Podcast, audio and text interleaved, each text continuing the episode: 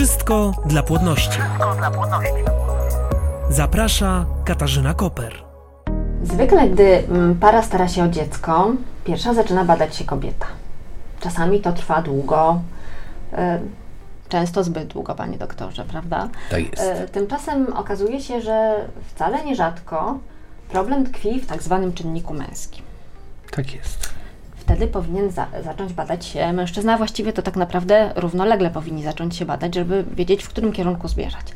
Właśnie o tym dzisiaj w podcaście Wszystko dla płodności będziemy rozmawiać, o niepłodności męskiej.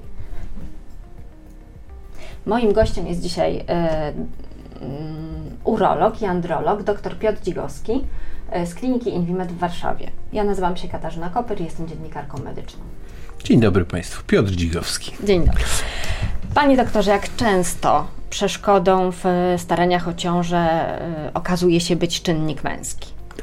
Według ostatnich badań okazuje się, że jest to problem, który jest w zasadzie połową problemu. Tak? 20% czynnik męski dotyczy y, niepłodności w sytuacji, kiedy mamy niepłodność z obu czynnikami, czyli z męskim i kobiecym, a około 30% jest to izolowany czynnik męski. Czyli razem około 30%, y, przepraszam, 50% pacjentów. Czy tam par niepłodnych, o tak naprawdę. E, Gdzie ten problem może tkwić?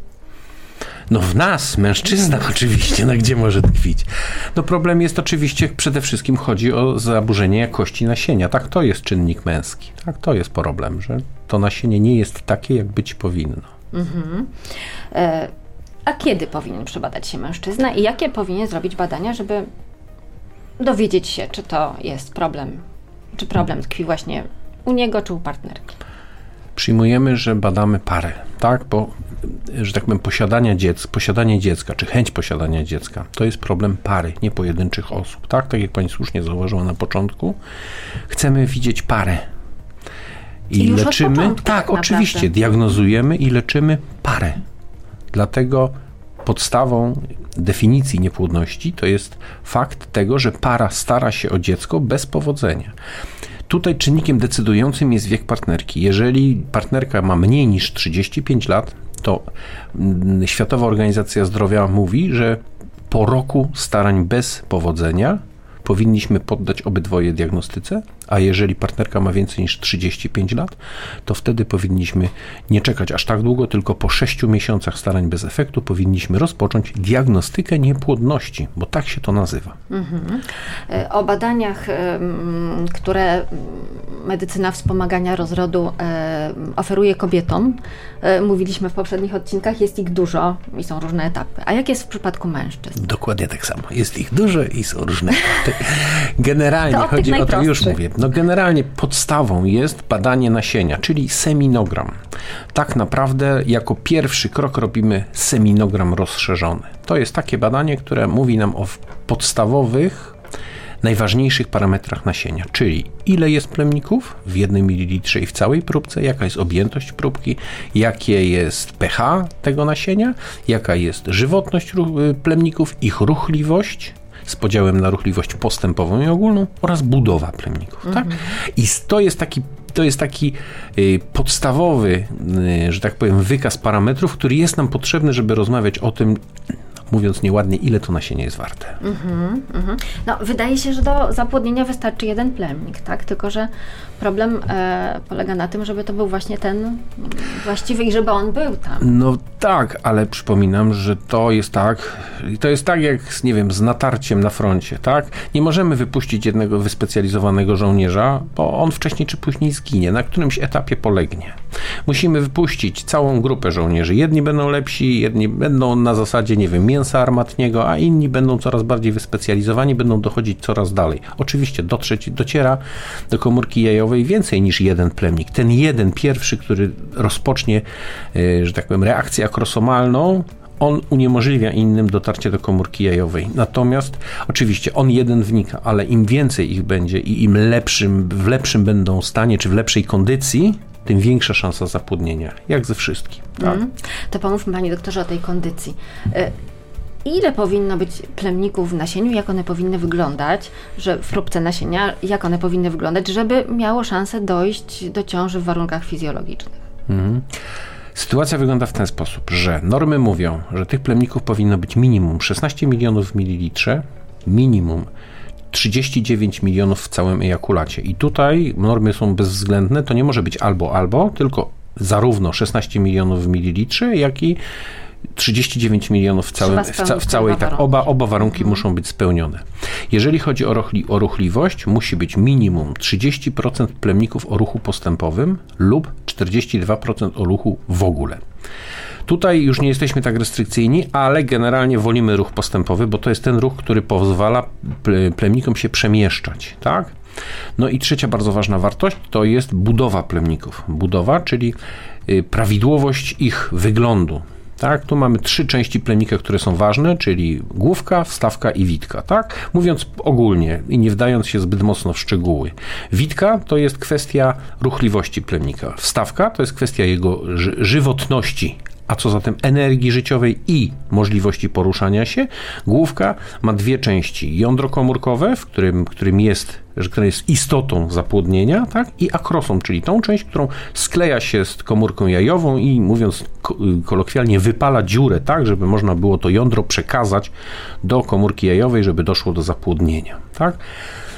Kolejnym parametrem jest żywotność plemników. Ta żywotność plemników powinna być na poziomie 58-62% minimum, w zależności od sposobu pomiaru. Tak? Żywotność, czyli żywe. Tak, czyli mhm. ilość żywych plemników i, y, że tak powiem, i przechodzących pewne próby obciążeniowe, tak zwany test hipoosmotyczny. Tak? Generalnie to są te podstawowe warunki, które ustalono, czy tam parametry, które ustalono, że plemniki powinny spełniać i, y, że, że tak powiem, te mężczyźni, których nasienie spełnia te parametry, uznawani są za w pełni płodnych. Mhm. No to wiemy już, jak to powinno wyglądać u zdrowego mężczyzny, jakie, jak powin, jakie parametry powinno mieć zdrowe nasienie, a jak to wygląda u pańskich pacjentów, panie doktorze, takich, którzy się zmagają z niepłodnością? To tak, to jest problem taki, że to nie jest takie proste, jakby się na pierwszy rzut oka wydawało, że jeżeli tylko spełnimy normy e, podstawowego badania nasienia, to wszystko będzie ok. Otóż okazuje się, że nie jest to takie proste i okazuje się, że to badanie nasienia też nie do końca nam mówi o wszystkim. I że na dodatek jeszcze, żeby było śmieszniej, to jest tak, że w grupie mężczyzn płodnych i niepłodnych są mężczyźni, którzy mają prawidłowe i nieprawidłowe badania nasienia. Mhm. Tak, żeby było trudniej. Generalnie, znowu, tak jak, tak jak w przypadku kobiet, zaczynamy tą diagnostykę od pewnych jakichś tam punktów wyjścia, tak? Nie wiem, tak jak u kobiet oznacza się y, hormony, sprawdza się, czy jest cykl, czy y, prawidłowo, czy miesiączki są regularne, prawda? My, my naszych mężczyzn też badamy w jakiś, według jakiegoś tam klucza, tak? Pierwszym krokiem jest badanie nasienia. Jeśli ono jest takie, tak powiem, to podstawowe badanie, jeśli ono jest prawidłowe, to dajemy chwilę oddechu, tak?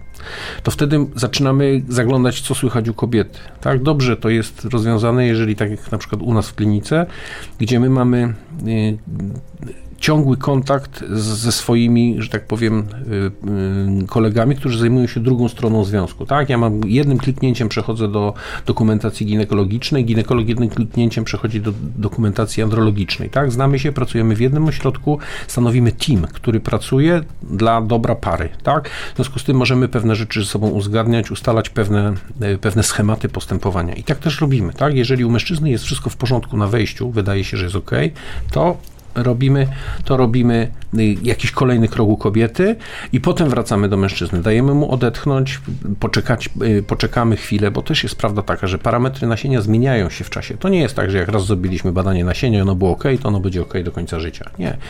Plemniki dojrzewają przez, że tak powiem, okres od momentu, kiedy startuje dojrzewanie plemnika w jądrze, do momentu, kiedy on się pojawia w nasieniu, mija mniej więcej 3 miesiące. I co 3 miesiące te parametry nasienia mogą się zmieniać, bo wszystko na to ma wpływ. To, co się dzieje na dzień dzisiejszy, tak? Nasze choroby, proste rzeczy, tak? Temperatura ciała, pora roku, to, co robimy na co dzień, czy jesteśmy zrelaksowani, czy zmęczeni, czy przechodzimy jakieś inne choroby, no na przykład COVID, o którym żeśmy -hmm. dzisiaj rozmawiali, prawda? To są rzeczy, które wpływają na jakość nasienia, tak? Rozumiem, to może... przejściowo. Tak? Oczywiście, że tak, najczęściej przejściowo, -hmm. tak?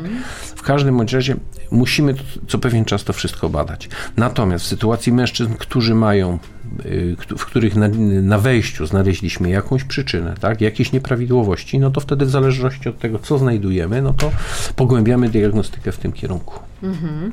No bo rozumiem, że e, tutaj mogą też jakieś zaburzenia hormonalne na przykład wchodzić w grę, tak? No oczywiście, że tak. My mężczyźni mamy hormony tak samo jak kobiety. Mało tego, w większości te same. Z pracą jąder stos- sterują gonadotropiny, takie same hormony jak u kobiet, czyli FSH i LH. Tak? One oczywiście u kobiet są wydzielane w inny sposób i powodują zmiany cykliczne y, estradiolu i innych hormonów kobiecych, natomiast u nas to wygląda troszeczkę inaczej. U mężczyzn LH odpowiada za produkcję testosteronu, FSH za produkcję plemników. Czyli to, to jest pierwszy test, tak? To jest jeden z tych takich dodatkowych testów, które robimy po wy, które dostaje pacjent zazwyczaj jako, jako mm, że tak powiem, zalecenie po, pierwszej, po pierwszym spotkaniu, jeżeli coś jest niehalo. Do tego wszystkiego jeszcze oznaczamy, tak jak u kobiet, estradiol, oznaczamy prolaktynę, oznaczamy poziom testosteronu oczywiście, prawda? To jest, to jest, jeżeli chodzi o badania hormonalne. W pewnych sytuacjach trzeba sprawdzić, jak wyglądają drogi czystość bakteriologiczna dróg nasiennych, tak? Bo przecież mężczyzna też ma prawo mieć jakieś zakażenia w sobie utajone, które nie dają żadnych ob- objawów, tak? Czyli musimy zrobić posiewy nasienia w kierunku bakterii tlenowych, beztlenowych, grzybów chorobotwórczych, jak trzeba, mykoplazma, ch- chlamydię, te wszystkie rzeczy. Dokładnie te same, które miewają ich partnerki, bo niestety przekazujemy sobie, nawet, w, że tak powiem, w dobrze mówiąc nieładnie prowadzących się związkach, tak? Przekazujemy sobie, bo to nie wszystko musi, nie, nie wszystkie choroby musimy przynieść do domu w na zasadzie zakażenia gdzieś tam przeniesionego wstępnie drogą płciową. W związku z tym to też jest dla nas bardzo ważne. Poza tym, tak samo jak i u kobiet, możemy robić bardzo wiele badań samego nasienia. To nie jest tak, że my na dzień dobry robimy wszystko, bo po prostu zrujnowalibyśmy finansowo naszych pacjentów. Badania nasienia można robić od takich całkiem prostych do takich bardzo, bardzo zaawansowanych, które są nam potrzebne w pewnych tylko wyjątkowych sytuacjach. Mm.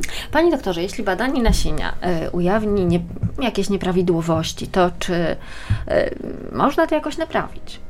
No, jest szansa, że to jest jakiś czynnik, który uszkodzi y, to nasienie za- był czasowy i za jakiś czas będzie lepiej, ale y, czy, czy możemy jakoś to przyspieszyć, tę regenerację, nie wiem, suplementy, jakieś dieta specjalna, styl życia? To tak. Tutaj są tak jakby dwa pytania zawarte w jednym. Bo z jednej strony, oczywiście, jak każdą chorobę, musimy przejść pewien proces diagnostyczny. Tak, jak każdą chorobę byśmy, z jaką chorobą byśmy się nie zgłaszali do lekarza, cała diagnostyka wygląda tak samo.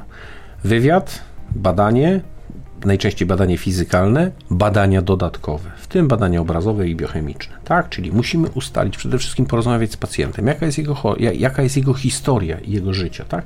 Bo pewne rzeczy, na, y, które się dzieją w okresie prawie że niemowlęcym, już mogą mieć wpływ na to, co się będzie działo z nasieniem w wieku dorosłym. Tak? Na przykład? No na przykład choroby, Choroby matki, dziecięce. choroby A, matki, matki. w trakcie ciąży i konieczność zażywania takich czy innych leków przez matkę w trakcie ciąży może wpłynąć na organogenezę, tak? Czyli między innymi na tworzenie i rozwój jąder, tak? Potem to dziecko się urodzi i będzie w jakiś sposób tam gdzieś rosnąć, dojrzewać, tak? Może zachorować na dziesiątki różnych chorób. Może po pierwsze mieć niestąpione jądra. Jak są te niestąpione jądra wcześniej wykryte, wcześniej zoperowane, albo same szybko zstąpią, to problemu nie ma, ale jak są ale odnalezione niestąpione jądra i zoperowane w 10 roku życia, wtedy kiedy zaczynają jądra dojrzewać, to niestety ryzyko jest, ryzyko tego, że będzie duży i trwały problem z jakością nasienia ogromne. Tak? Przez ten czas ten młody człowiek może zachorować na przykład na świnkę, która jest chorobą wirusową i na którą dzieci chorują. I dopóki ta świnka jest, zanim jądra zaczynają dojrzewać, to zwykle nie zostawia po sobie zbyt trwałych skutków, ale jeżeli dotyczy to dojrzewającego chłopaka, no to już może być problem. Albo, dojrzewa, albo dorosłego mężczyzny. Do tego dochodzą wszystkie urazy, wszystkie, że tak powiem, choroby ym, przynależne niestety mężczyznom, czyli na przykład skręt jądra. To jest taka przypadłość, która się zdarza chłopakom i niestety, jeżeli jest za późno y, rozpoznana albo nie ma możliwości szybkiej reakcji operacyjnej, kończy się utratą jądra, a jedno jądro to jednak to jest połowa tego, co powinna być, tak? I do tego wszystkiego dochodzi jeszcze problem tego, że rak jądra to jest najczęstszy nowotwór mężczyzn między 18 a 35 rokiem życia, tak? czyli znowu młody wiek i wiek rozrodczy i tak dalej, i tak dalej. Tak? Więc to, że mamy oprócz tego czynniki dietetyczne, codzienne, tam stresogenne i tak dalej, jakieś codzienne zakażenia, zapalenia i te rzeczy przejściowe, to jest zupełnie inna Mhm. sprawa. Natomiast jest bardzo dużo przyczyn różnych, które dzieją się w czasie, że tak powiem, do momentu, kiedy podjęliśmy decyzję o tym, że chcemy mieć dziecko. No właśnie, czasami e, sami sobie robimy krzywdę. E, Chcę, chcę zapytać pana doktora o mm, modę na suplementowanie testosteronu przez e, bywalców siłowni. Czy to jest bezpieczne? To znaczy tak, jeżeli w ogóle rozmawiamy o testosteronie, to, rozumie, to nie można użyć słowa suplementacja. Bo suplementacja to jest tam gdzieś dostarczanie jakichś tam czynników, które nie stanowią, y, że tak powiem, jakiegoś tam leczenia. Tak? Suplementy to są suplementy. To jest zazwyczaj coś, co sobie dajemy i czy sobie damy, czy nie damy, to większej różnicy nie będzie. Leczyć tym w każdym razie tym się nie da. Natomiast testosteron to jest hormon i lek. Tak? Trzeba sobie zdać sprawę z tego, że u nas wszystko jest w organizmie działa na zasadzie sprzężeń zwrotnych. Tak, to jest mniej więcej tak, jak jedziemy samochodem. Jeżeli chcemy osiągnąć jakąś prędkość, wciskamy pedał, mówiąc w cudzysłowie, gazu. Tak? Jeżeli osiągniemy daną prędkość, to troszeczkę odpuszczamy ten gaz. Tak? To samo jest w organizmie. Jeżeli organizm chce mieć pewien poziom testosteronu czy jakiegokolwiek innego hormonu, to wydziela hormony, które aktywują dany narząd do produkcji danego hormonu. U mężczyzn w skrócie jest to, jest to zależność pomiędzy wydzielaniem LH i testosteronu. Jeżeli jest prawidłowy poziom testosteronu, to wydzielanie LH się zahamowywuje. Tak? LH jest wydzielany przez przysadkę mózgową. Jest to jeden z najważniejszych hormonów wydzielanych przez przysadkę mózgową. Wysoki poziom testosteronu przyhamowuje działanie przysadki, co powoduje, że spada poziom jej pracy i spada poziom LH, ale również FSH, a FSH produ- stymuluje produkcję plemników, tak? I okazuje się, że pompowanie w siebie testosteronu na siłowni, nawet w niewielkich dawkach, natychmiast odbija się na płodności. To jest pierwsza sprawa. Druga sprawa. Po podawaniu takiego zewnętrznego testosteronu, jego poziom jest przez pewien czas za wysoki, co powoduje, że ta przysadka przestaje działać w ogóle. I to nie jest tak łatwo, jak by się wydawało, że a, odstawię hormony, to wszystko wróci do normy. Nie, ona potrzebuje, mówiąc kolokwialnie, kopa, żeby ruszyła po odstawieniu hormonów. Stąd chłopaki na siłowniach opracowali taki termin, który nazywamy odblokiem. Tak? Oczywiście, od, jeżeli odblok jest poprowadzony przez odpowiedniego specjalistę, to udaje się zminimalizować skutki y, używania, negatywne skutki używania testosteronu. Natomiast generalnie przypominam, że zakaz stosowania y, y, hormonów androgenizujących, czy nazwijmy to w ogóle dopingu na, na, w sporcie, nie został wprowadzony dlatego, że nie chcemy, żeby ludzie więcej dźwigali, szybciej biegali i wyżej skakali, tylko dlatego, że niestety niesie to za sobą nieodwracalne skutki dla ich zdrowia, życia i płodności, między innymi, tak? Popatrzymy sobie na, że tak powiem, bohaterów wszystkich większych afer dopingowych, oni umierają w młodym wieku, tak? Dlatego, że ten nadmiar testosteronu, bo trzeba wiedzieć, że na siłowni ten testosteron tam nie jest, że tam on będzie o połowę wyższy niż norma, niż norma, tylko w sytuacji, kiedy norma u nas jest w granicach tam 800-900, to oni potrafią mieć po 8-10 tysięcy tego testosteronu, ci sportowcy, więc to, to są ogromne przekroczenia i to są niestety rzeczy, które prowadzą no, spustoszenie w organizmie i niestety mogą doprowadzić do trwałej i nieodwracalnej niepłodności. Chcę, żeby to było powiedziane No właśnie, konkretnie, właśnie, bo to- dużymi, drukowanymi, tłustymi literami. Trwała i nieodwracalna niepłodność. Po prostu jądra nie ruszą, nie będzie plemników, nie będzie własnego testosteronu, będzie konieczność zażywania testosteronu do końca życia, żeby przeżyć, żeby kości nie pękały, żeby krew się produkowała, żeby można było normalnie żyć i egzystować. Mhm. Taka jest prawda. Czyli to jest jazda na tygrysie. No tak, przyjemność niewielka, niebezpieczeństwo ogromne, tak? Jasne. Nie róbmy tego. E, Panie doktorze, a czy są jakieś metody farmakologiczne na poprawienie jakości nasienia? Tak, no oczywiście, że nie jest to jakiś tam wachlarz ogromny, natomiast znowu, pierwszym, pi, pierwszym krokiem to jest postawienie jakiegoś rozpoznania, powie, odpowiedzenie na pytanie, dlaczego stało się tak, jak się stało, tak? Jeśli jest to coś, co. No bo tak, część przyczyn jest takich, na które nie mamy wpływu. Na przykład genetyka. Tak, robimy badania, nie mamy, mamy pacjenta, on nie ma plemników, robimy badania genetyczne i znajdujemy wytłumaczenie. Tak, nie ma plemników i nie będzie. Tak, bo jest taka wada genetyczna, że cześć. Koniec. Nie zrobimy nic. Możemy proponować y, procedury tam z, ze sztucznym, znaczy nie ze sztucznym, tylko z nasieniem dawcy, bądź za- zapłodnienie, że tak powiem, y, sztuczne, czy procedury adopcyjne i tak dalej, i tak dalej, tak? Ale zawsze musimy mieć nasienie dawcy w takiej sytuacji, tak? Natomiast przy, u tych pacjentów, u których są takie czy inne zmiany parametrów nasienia, musimy zobaczyć, co jest ich przyczyną. I najfajniej jest i najlepiej, jeżeli znajdujemy przyczynę konkretną i możliwą do usunięcia. Na przykład mamy pacjenta, u którego znajdujemy przewlekły stan zapalny w drogach nasiennych spowodowanych obecnością na przykład bakterii beztlenowej. Tak?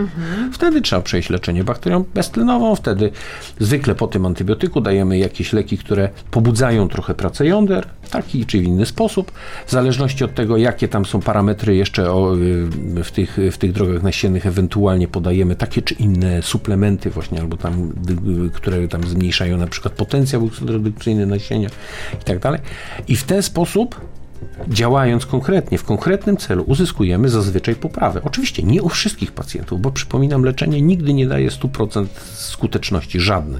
I domyślam się, że tutaj też, też cierpliwość jest niezbędna. No bo niestety, to bo to trwać, trzeba sobie zdać sprawę z tego, że, tak jak powiedziałem wcześniej, cykl życiowy plemników to jest około 3 miesiące, tak? Czyli zakładając, mówiąc tak obrazowo, jakbym miał pacjenta, i, który ma jakąś chorobę, ja na tą chorobę mam tabletkę, to dziś jak połknie pierwszą tabletkę, to pierwsze plemniki, które powstają y, prawidłowe na skutek zażywania tej tabletki pojawią się za 3 miesiące. Czyli tak naprawdę w nasieniu będzie ich większość po jakichś 6 miesiącach, tak?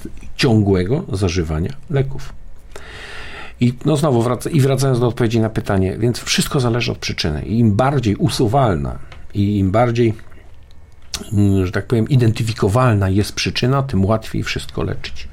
Ale niestety bardzo dużo, bo prawie połowa pacjentów to są, to są przyczyny idiopatyczne. Czyli wiemy, że coś jest niehalo i wiemy, że w tym aspekcie powinno być inaczej, ale wszystkie inne badania są w porządku i nie mamy punktu uchwytu i musimy działać po omacku na zasadzie takiej, no to spróbujemy tak, a może spróbujemy inaczej.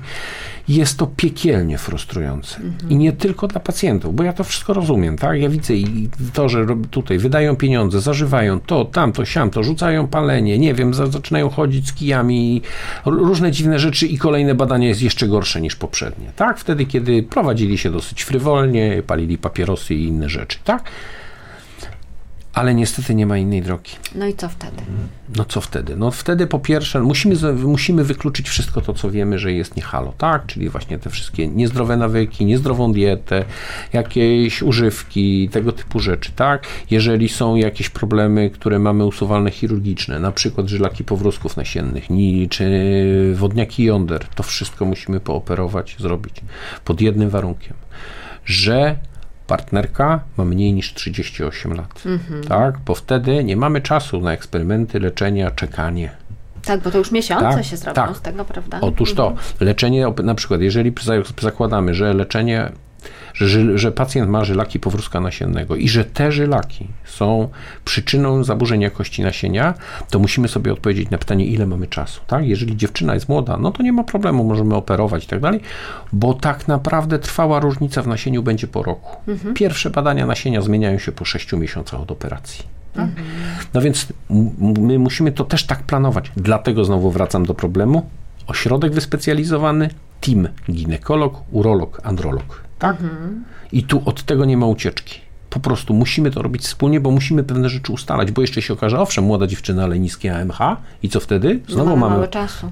Widzi pani? Panie doktorze, stanęliśmy na rzęsach. Znaczy mężczyzna stanął na rzęsach, y, pan y, też jako lekarz, y, ale to nasienie jest kiepskie ciągle. Wiadomo, że z niego ciąży nie będzie. Co wtedy? Jeżeli nie ma, jeżeli mm, obawiamy się, że nie jesteśmy w stanie albo nie mamy czasu czekać na ciążę naturalną, no to musimy spróbować metod y, mm, polegających na sztucznym zapłodnieniu. I teraz tak, w zależności od tego, na czym polega problem z nasieniem i na czym polega problem z partnerką, tak?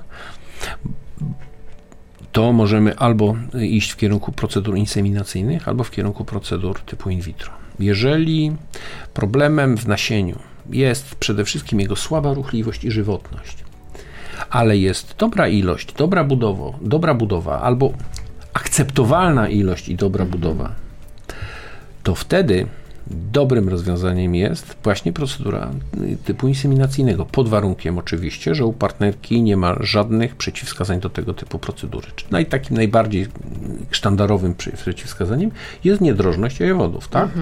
Bo jeżeli mamy niedrożność jajowodów, to chociażby plemniki były ze złota, to zapłodnienia nie będzie, tak?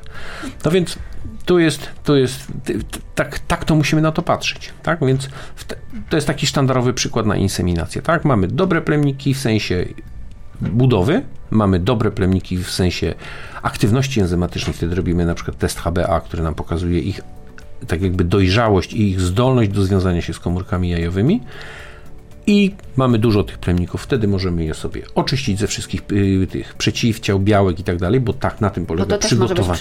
Ale rzeczywiście, że tak te wszystkie y, tam jakieś y, przeciwciała przeciwjądrowe, wrogość śluzu i tak dalej, i tak dalej, to są wszystko wskazania do inseminacji, tak?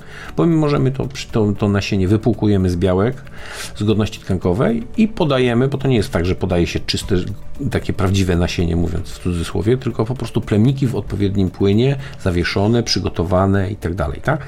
Podajemy, no i wtedy zazwyczaj udaje się, jeżeli, że tak powiem, po drugiej stronie wszystko gra, tak? A jeśli nie? A jeśli nie, no to pozostają nam, albo jeśli są bardzo słabe parametry nasienia, no pozostają nam procedury in vitro. No i tutaj zaczynają się schody, bo to też jest tak, że to nie jest jedno in vitro, tylko to jest wiele różnych procedur, które składają się na coś, co my nazywamy procedurą in vitro. Generalnie chodzi o to, że in vitro to nie jest tylko podanie, połączenie plemnika z komórką jajową, tylko my musimy jakoś znaleźć odpowiednie plemniki. Tak? Dla nas problemem jest nie tylko ich jakość, ale w, również ich ilość, bo wszyscy mówią, a jeden plemnik wystarczy. Tak? No nie mówiąc tak o tym, że myślałam, że jak już wybierzemy pod mikroskopem ten najlepszy, to wystarczy. No tak, ale robimy in vitro nie na jednej komórce jajowej. Tak, tylko im więcej komórek jajowych, tym lepiej. Tak? W Polsce prawo wprawdzie ogranicza to w jakiś, w, tam dokładnie już nie pamiętam, albo ja się tym bezpośrednio nie zajmuję, ale z tego co pamiętam, do 35 roku życia, jeśli nie ma jakiegoś tam y, problemu, no to wtedy, y, że tak powiem, możemy zrobić do pięciu komórek jajowych na raz, a jeśli jest więcej niż 35 rok życia, bądź jest jakiś inny dodatkowy czynnik ginekologiczny, to więcej niż 5, czyli na przykład 10. Więc już potrzebujemy 10, a nie jeden plemnik, tak? A do tego no, musimy je jakoś, że tak powiem, przygotować te plemniki. A żeby z nimi pracować, musimy mieć pewne koncentracje w nasieniu, tak? Czyli dla nas taką minimalną koncentracją, która daje nam możliwość pełnej pracy na plemnikach, to jest milion plemników mililitrze nasienia. I o to walczymy. Czyli wcale nie wystarczy jeden. Nie. Panie doktorze, bardzo dziękuję za to, że podzielił się Pan z nami e, swoją wiedzą. E, To był podcast Wszystko dla płodności. Rozmawialiśmy dzisiaj o niepłodności męskiej, o tym, jak pomóc może e, lekarz specjalista, androlog, urolog. E, Naszym gościem był dr e, Piotr Dzigowski z kliniki Invimed w Warszawie. Ja nazywam się Katarzyna Koper i dziękuję za uwagę. Dziękuję bardzo. Dziękuję. Wszystko dla płodności. Więcej informacji na stronie invimed.pl. med.pl